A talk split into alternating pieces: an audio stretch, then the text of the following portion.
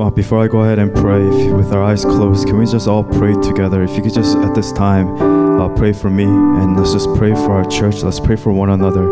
Let's pray for the message and let's just give our hearts back to God. And as we just continue praying, uh, let's just seek our faces, come united together as a family in Christ, and let's let's make sure that we give all of ourselves, not just a part of ourselves, but give all of ourselves to the King of Kings, the Lord of Lords, the one who deserves it all, the name above all names. Let's pray to Him. Let's pray together. Let's pray as a church together.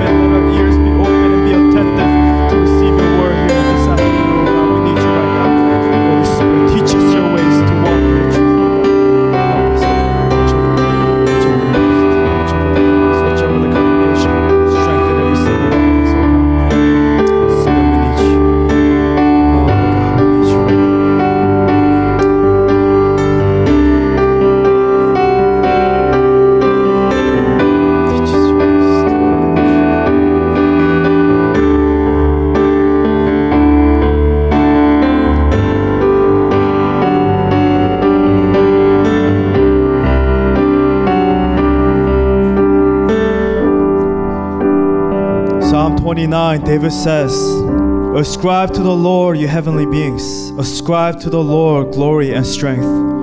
Ascribe to the Lord the glory due his name.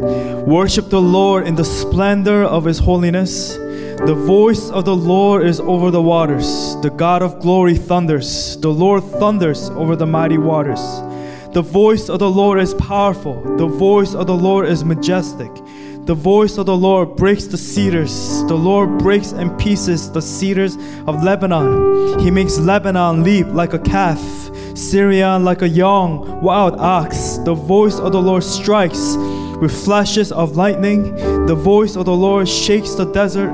The Lord shakes the desert of Kadesh. The voice of the Lord twists the oaks and strips the forest bare. And in his temple all cry, Glory! The Lord sits enthroned over the flood. The Lord is enthroned as king forever. The Lord gives strength to his people. The Lord blesses his people with peace. Heavenly Father, as we went over last week in, in Job chapter 38, verse 42, when we read your words, O God, when you spoke to Job, we understand that God, that you thunder over the mighty waters. We believe with all of our hearts, God, that your voice is powerful. It is majestic.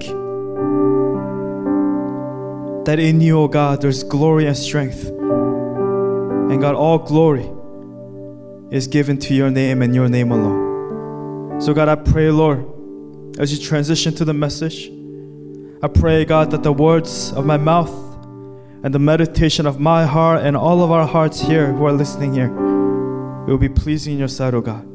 We ask for humility and we cast aside every distraction and attack of the enemy in the name of Jesus Christ. Pray all these things in your precious Son, Jesus Christ, and I pray. And God's people pray, Amen and Amen. God bless you all. Uh, we have finally finished our Job series, and now we will be tackling, before we hit our Advent season, uh, we will be going and having our service. It's kind of like now I get to give a message that feels that I feel conviction in my heart, where I don't have to be guided by a series. So I'm very excited for this. But today we're gonna focus on the church. We're gonna focus on God's people. Can you turn to your neighbor and say, God's people?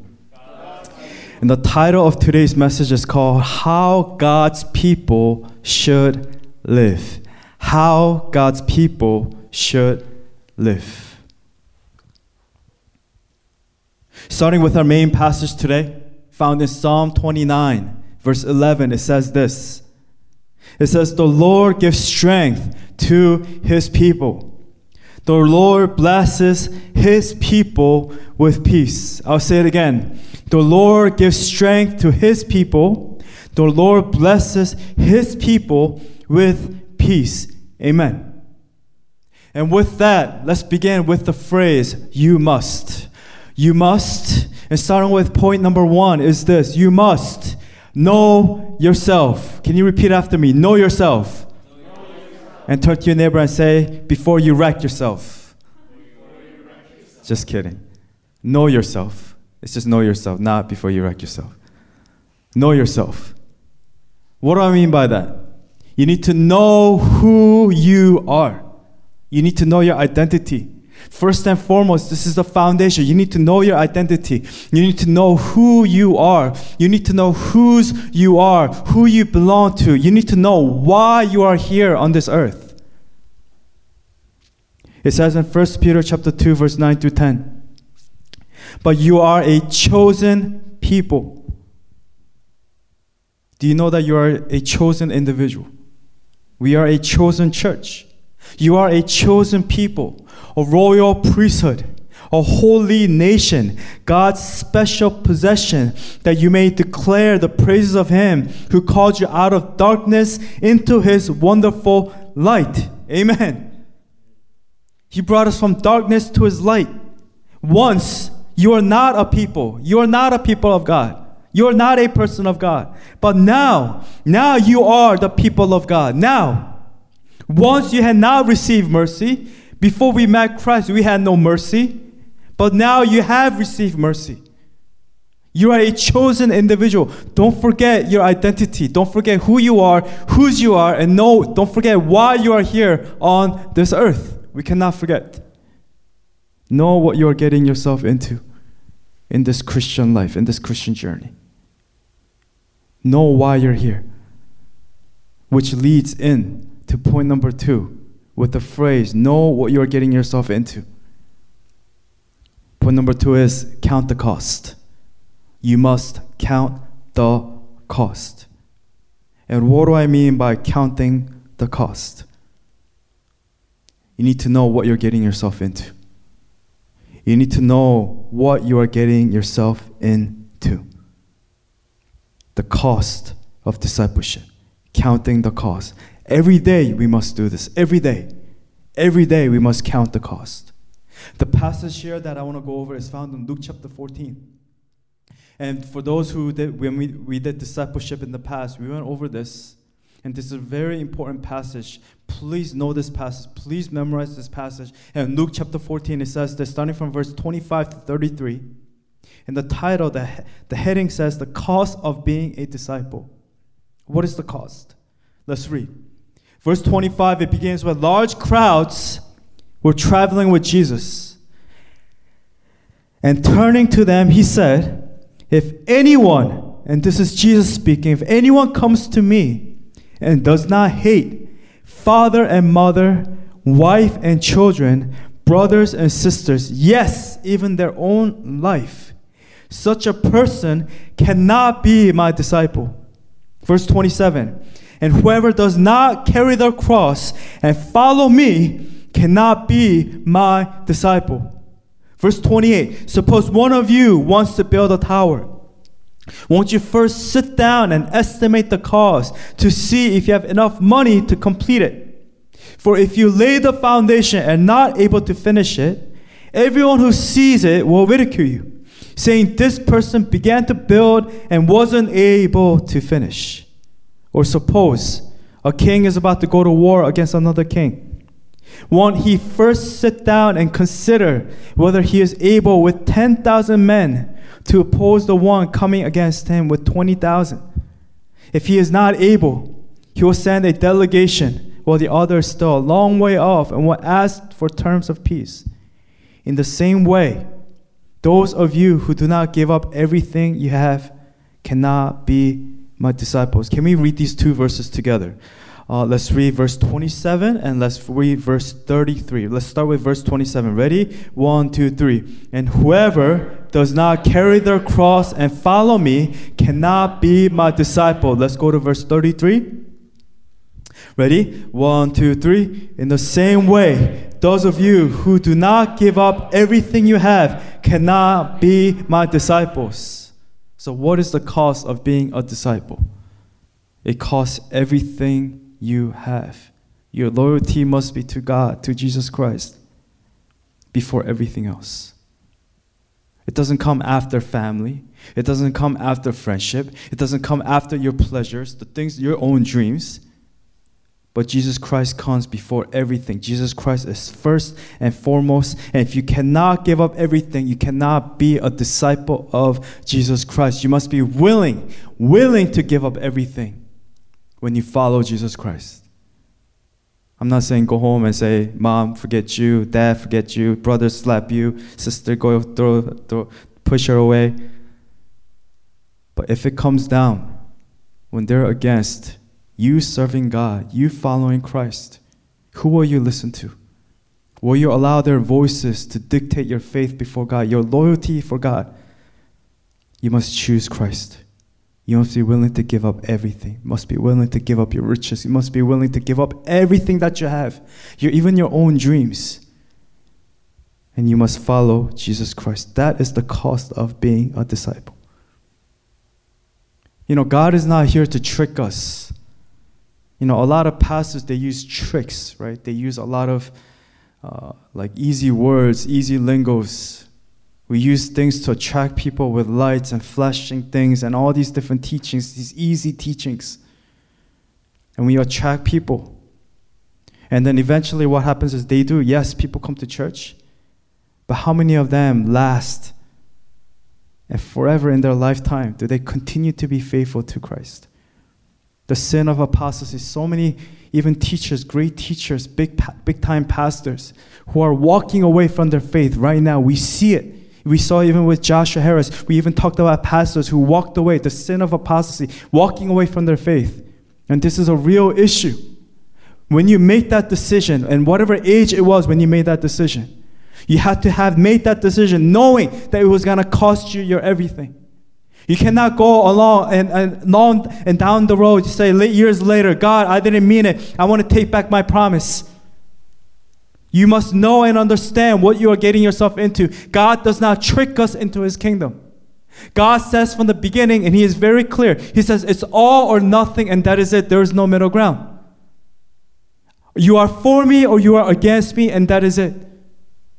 That we must choose Christ more than family, more than anything, more than anyone. Dietrich Bonhoeffer, in his book called The Cost of Discipleship, and he has a famous phrase, famous line. He says, When Christ calls a man, he bids him come and die. I'll say it again. When Christ calls a man, he bids him come and die, which is the same thing as, as, as we just read in Luke chapter 14 and verse 27, where it says, And whoever does not carry the cross and follow me cannot be my disciples which it says in 1 Corinthians 15 31.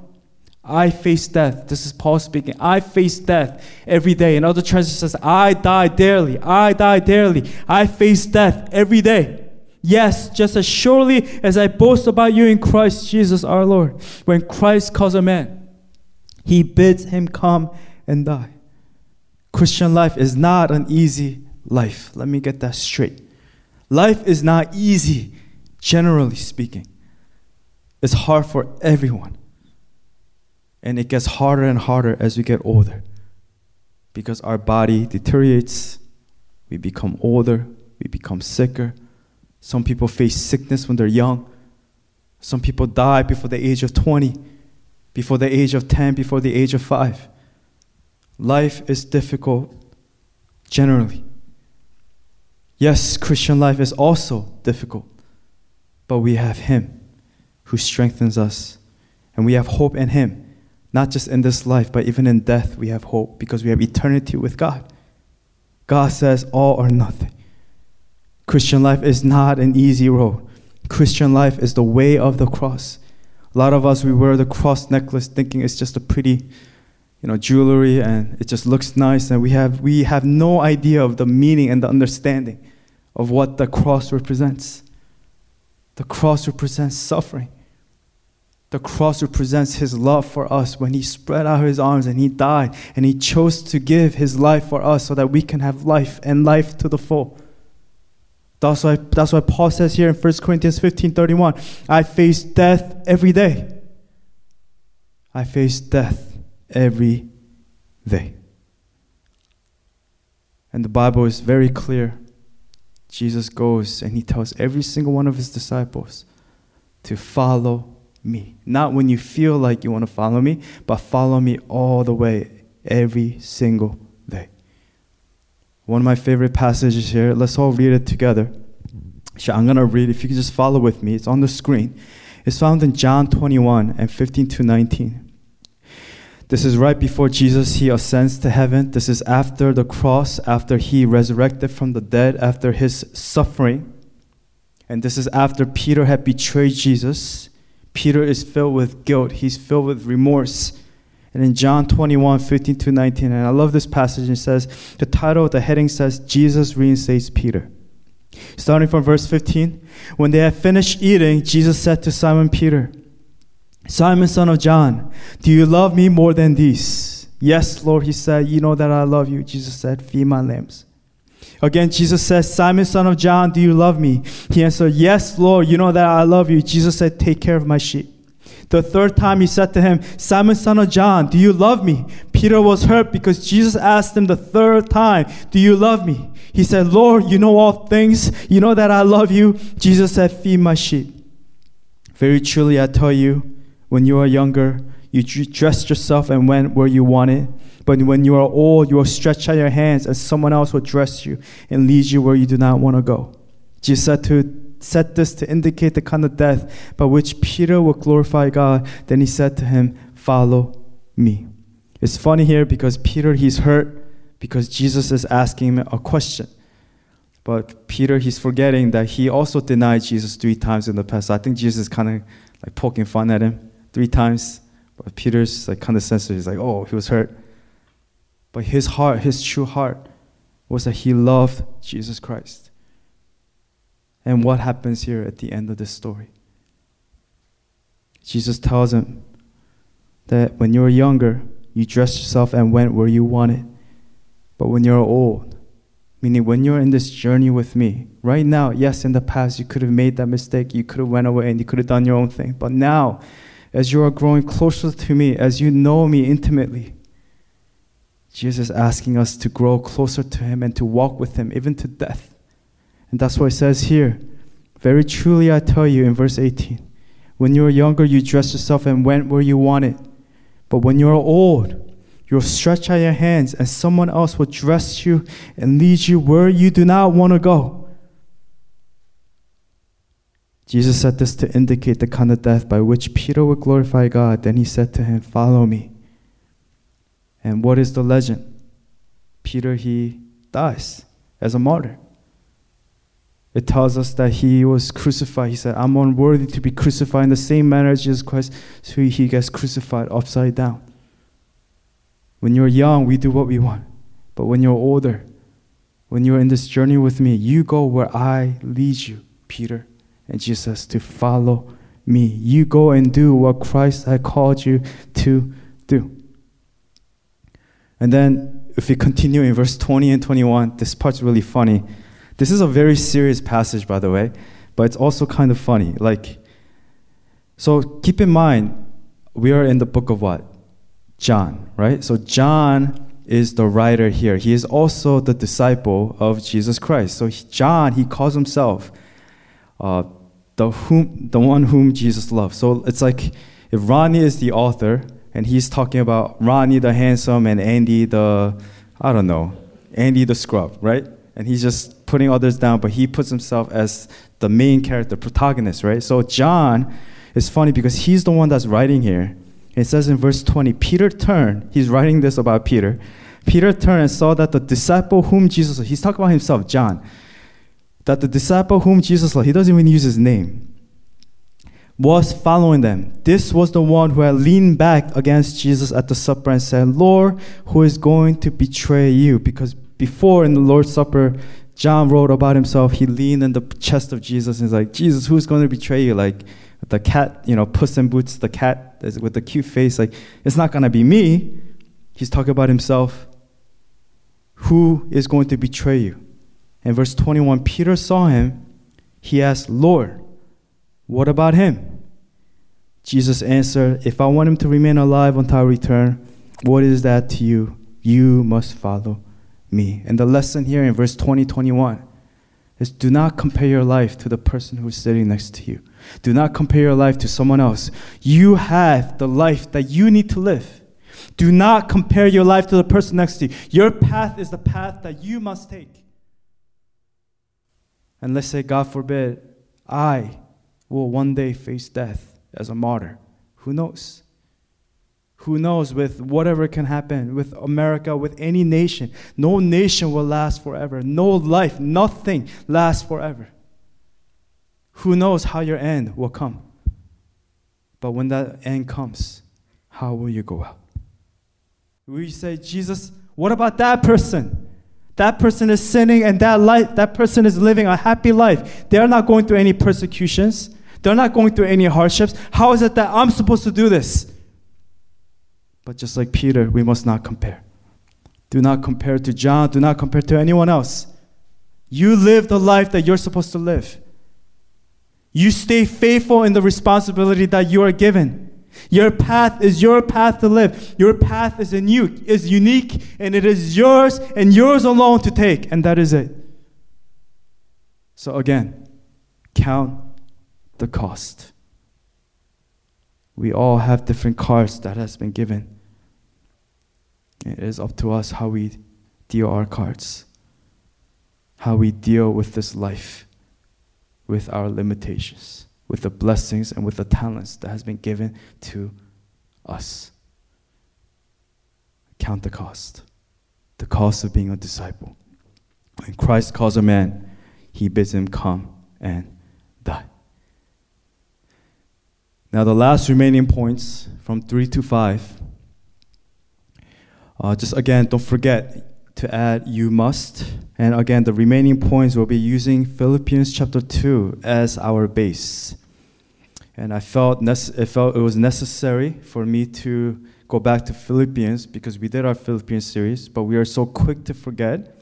But let's go back to our Philippians chapter 2, especially focusing on chapter 2, and let us recap our memory as we go over each point, okay? So, number three is you must remain humble. Again, the title of today's message is How God's People Should Live. Number three, remain humble. As God's person, life is all about humility.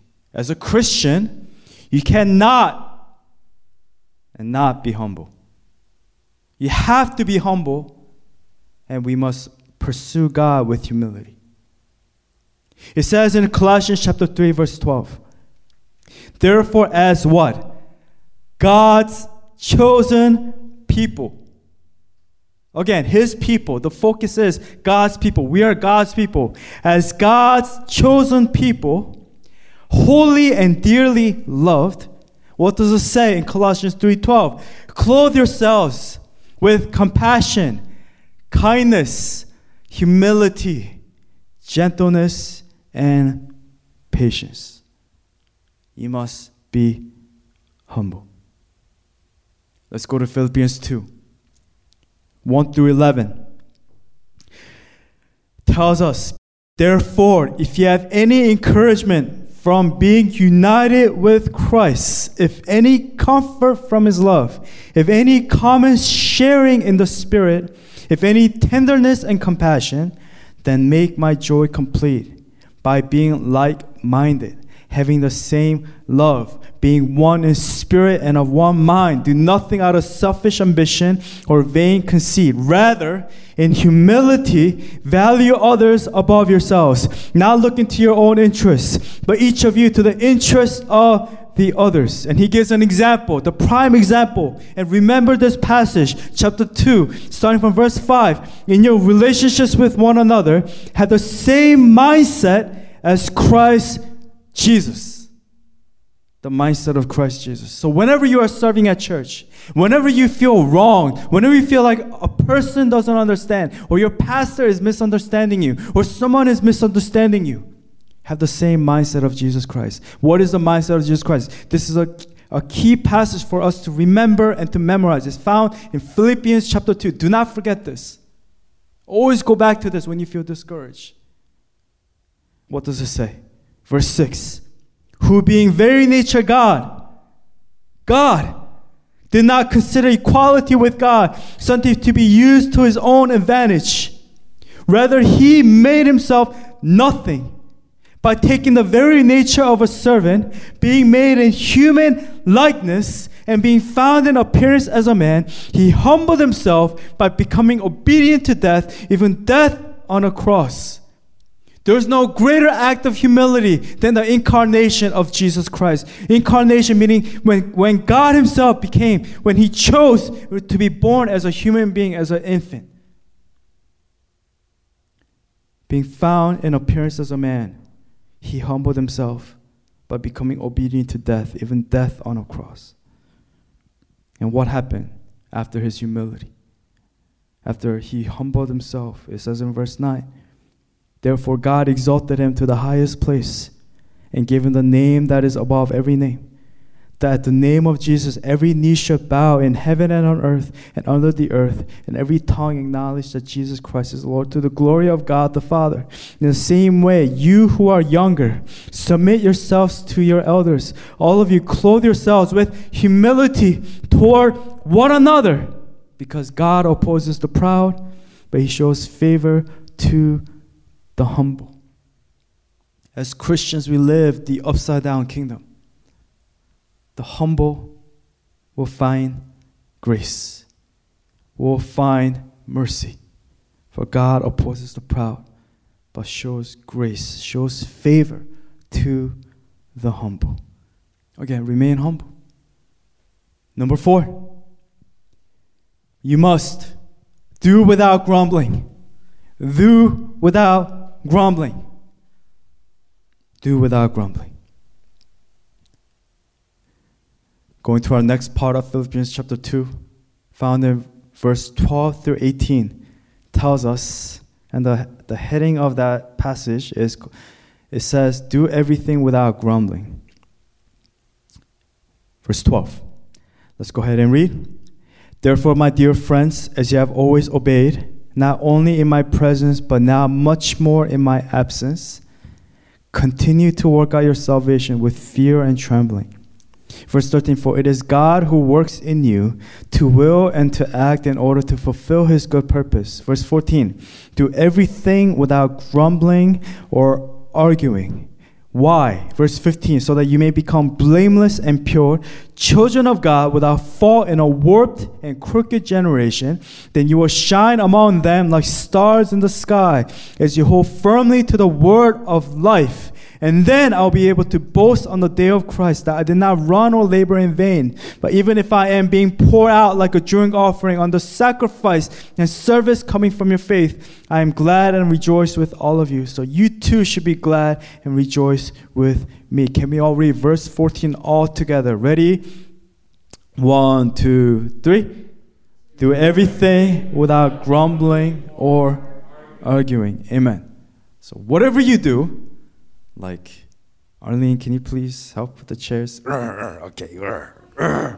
Throws the chair in the back. I hear punching the wall. we have, or we have a very good poker face. We give a smile out in the front, but in our heart it's crooked and evil, and we are just complaining. We go home, we complain. We, our attitude and everything within something is wrong. Outside it looks good, but inside we are grumbling. It's talking about the heart. Do without grumbling. Remember Jesus Christ, the one who gave it all for us. Ronnie, are you okay? Your glasses are so foggy. Last point. Number five. And this is very important. Show genuine concern for others' welfare. Show genuine concern for others' welfare.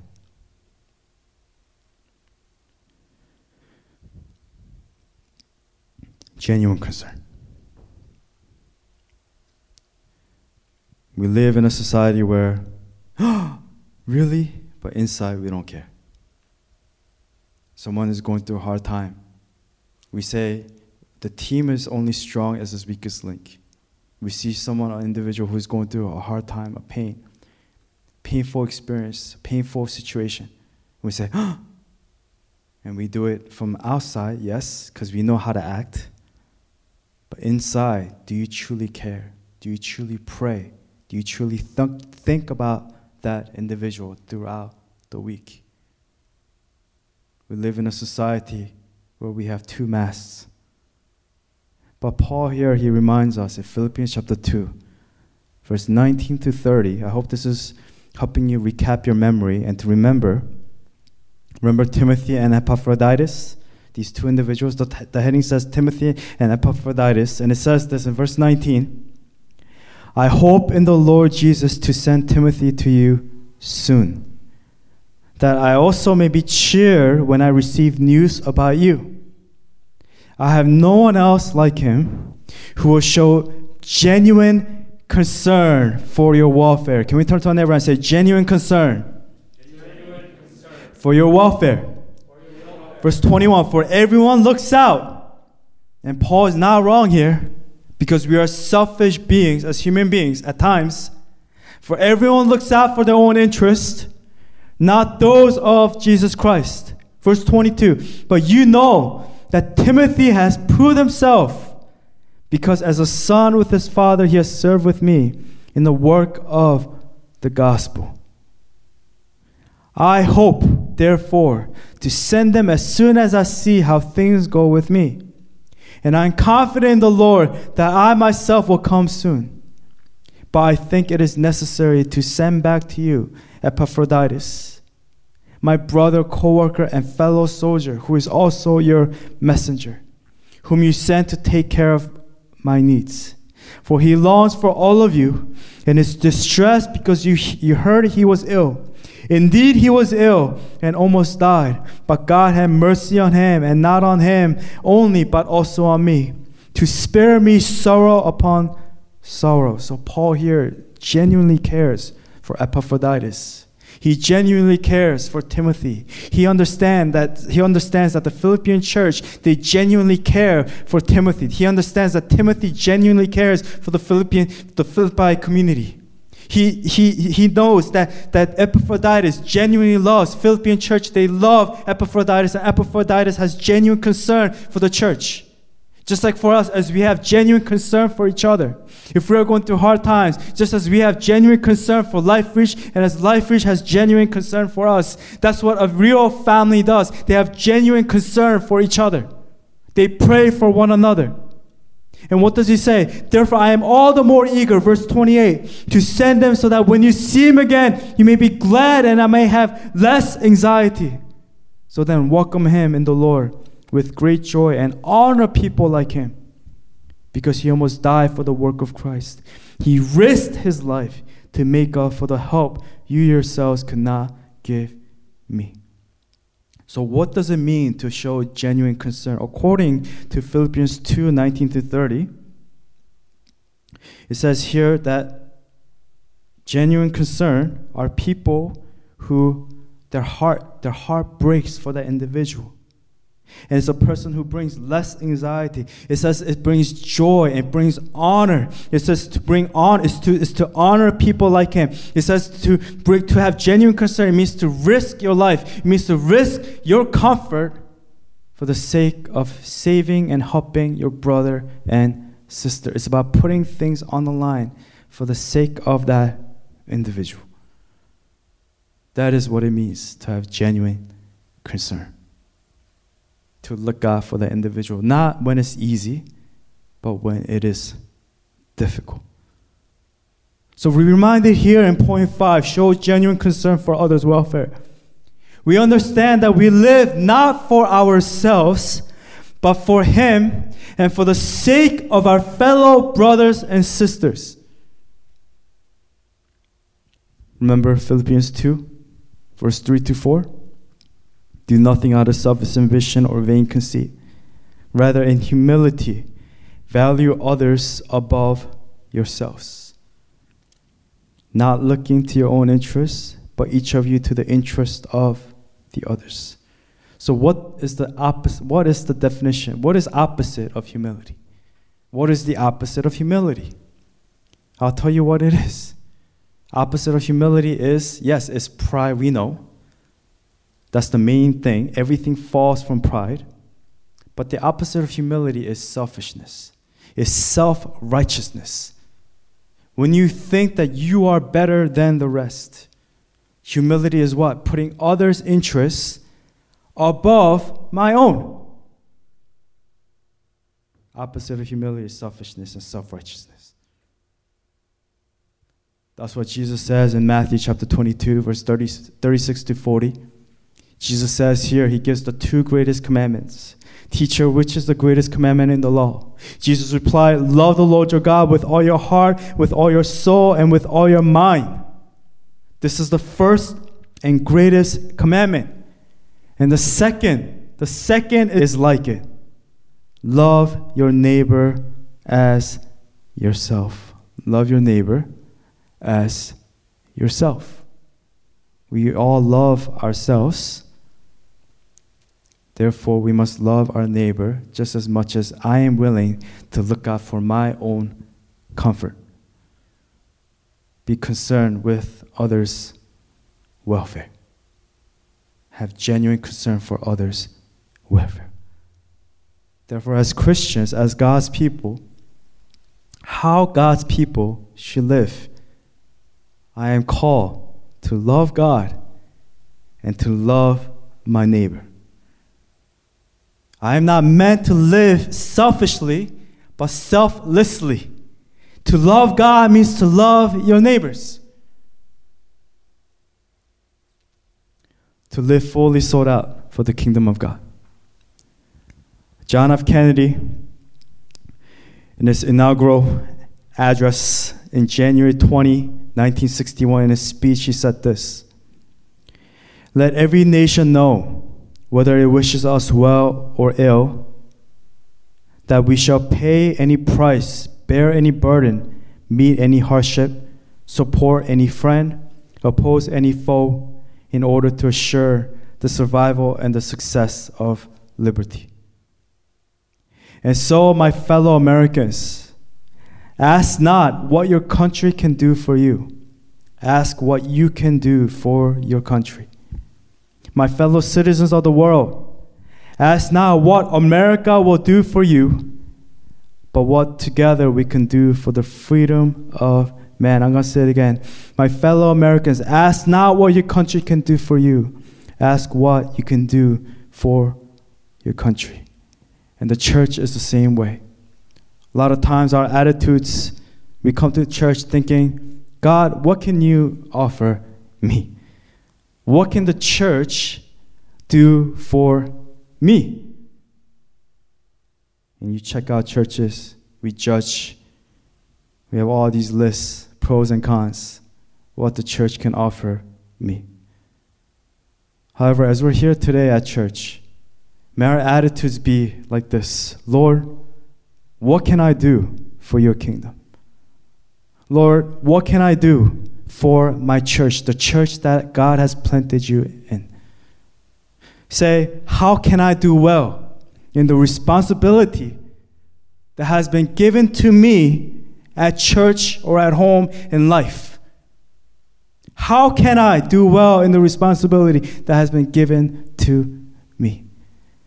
May our prayers be today, this afternoon. Lord, use me as you will. Use me as you will.